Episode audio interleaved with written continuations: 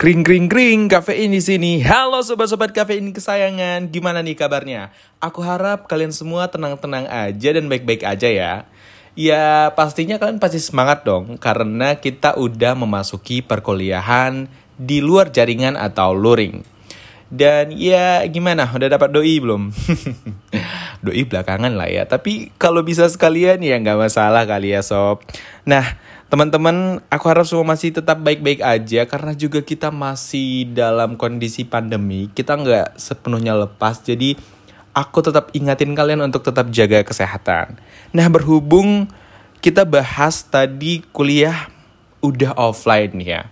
Pastinya banyak yang dari luar kota kan ya, kuliah ke kota atau uh, kuliah keluar pulau gitu. Kayak aku pribadi juga keluar pulau. Pastinya sobat-sobat kita yang keluar pulau pasti kita ngerasain dan pasti ngekos dong ya. Ini pada semua pada ngekos nggak sih? Apa tinggal di rumah keluarga?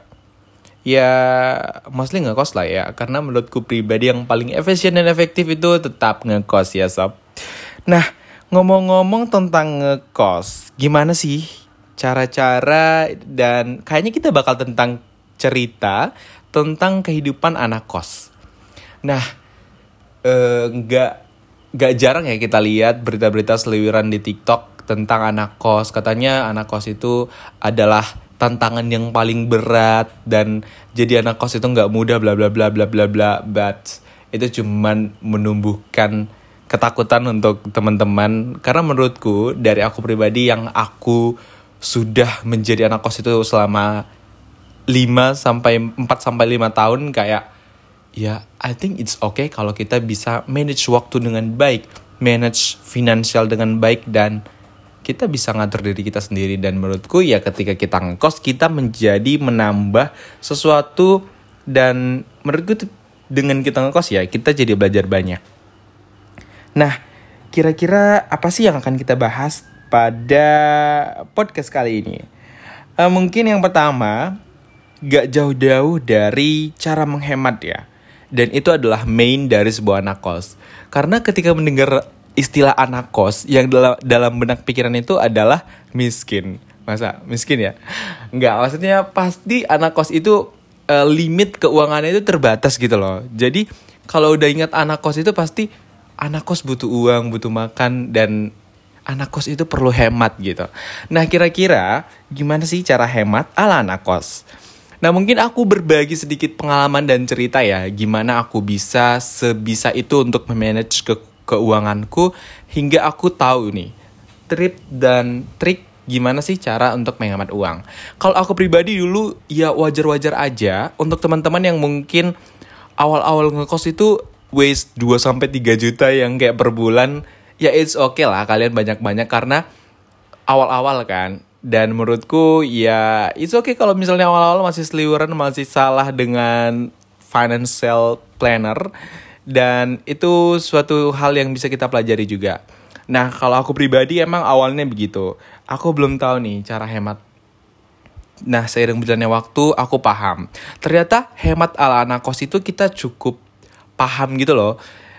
Uh, kiriman yang pertama, kita harus tahu dan memahami kira-kira kebutuhan apa yang perlu kita butuhkan. Biasanya aku membuat list dan harga dari yang kulis. Contoh, aku bela belanja uh, sabun dan peralatan lain-lainnya. Aku buat list untuk ke uh, buat list misalnya belanja sabun sekitar sekian ribu gitu.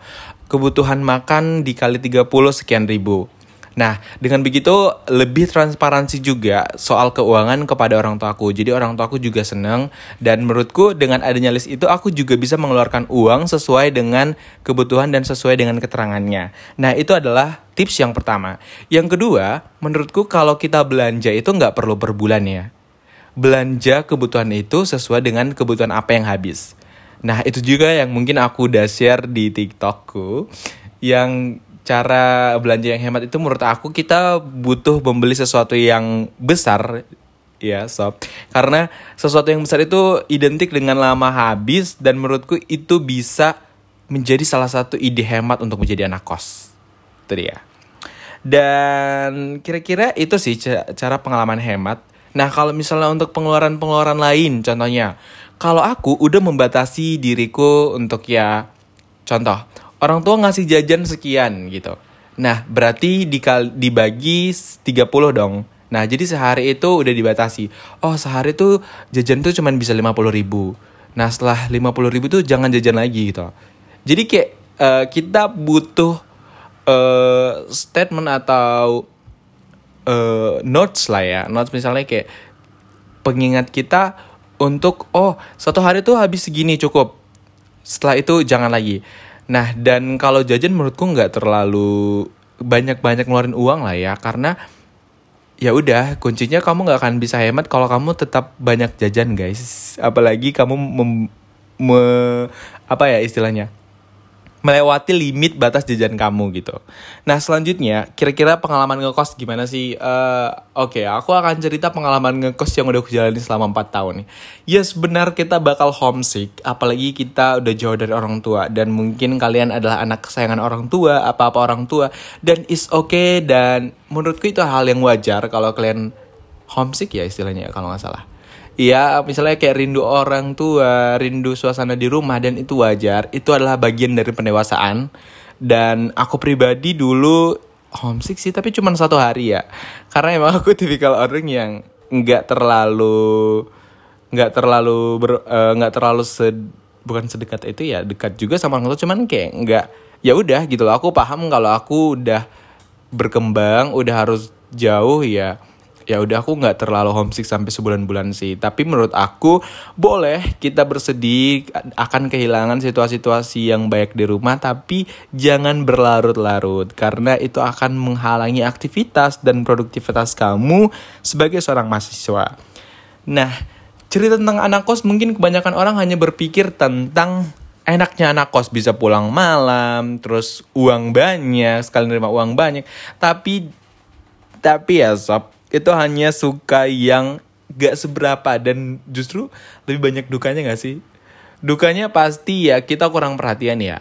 Yang biasanya kita diperhatiin banget sama orang tua sekarang malah ya kita harus bisa jaga diri sendiri. Kalau sakit ya kita ngurus diri sendiri. Makannya kita ngatur diri sendiri. Yang kayak ya it's not easy guys. Yang oh my god kayak oh ternyata anak kos itu emang beda banget ya yang kita harus bener-bener bisa adapt adaptif dan ya it's okay you must to fight. Karena ya inilah hidup yang sesungguhnya. Itu sih duka jadi anak kos tapi tetap bisa disyukuri karena itu bagian dari pembelajaran dan proses pembentukan karakter kamu agar bisa menjadi lebih dewasa lagi nih. Nah Uh, selanjutnya yang gak kalah penting kira-kira ada nggak ya tips dan trik menjadi anak kos? Menurut aku pribadi pasti ada. Yang pertama jangan boros-boros. Ingat tujuan awal kamu dikuliahkan dan ngekos itu apa? Ya pastinya untuk menyelesaikan studi dan itu untuk membanggakan orang tua kamu. Ingat yang pertama, kamu harus tahu goals dan tujuan kenapa kamu hadir di kota itu. Menurut aku pribadi, uh, kamu harus sadar sih orang tua kamu menyekolahkan kamu itu bukan hal yang mudah menurutku. Jadi kita perlu bersyukur dan perlu mempertanggungjawabi setiap hal yang kita perbuat. Dan gak usah neko-neko lah kita cuman anak kos yang masih dibayar, dibiayai orang tua. Gak usah fancy, makan fancy ke mana-mana, so ikut gaya tren sosialita padahal ya kita nggak sebanding dan ya kita masih di bawah rata-rata yang menurutku ya aduh sayang banget gitu loh itu tips sih karena itu adalah tips cuman satu tapi menurutku itu harus perlu di aware banget untuk kita semua Kayaknya cuman itu sih yang aku bagiin untuk teman-teman semua buat yang ngekos semangat kita ini adalah pejuang-pejuang untuk bisa hidup lebih dewasa lagi. Ingat sahabat, kalau kita ngekos itu adalah proses pembentukan diri. Karena ini cuma tentang waktu, belajar dari waktu dan ambil semua pengalaman dari kamu ngekos. Semangat mandiri, kira-kira begitu podcast kita pada malam hari ini. Terima kasih udah nonton sampai sini. See you sobat-sobat kafein kesayangan. Bye-bye.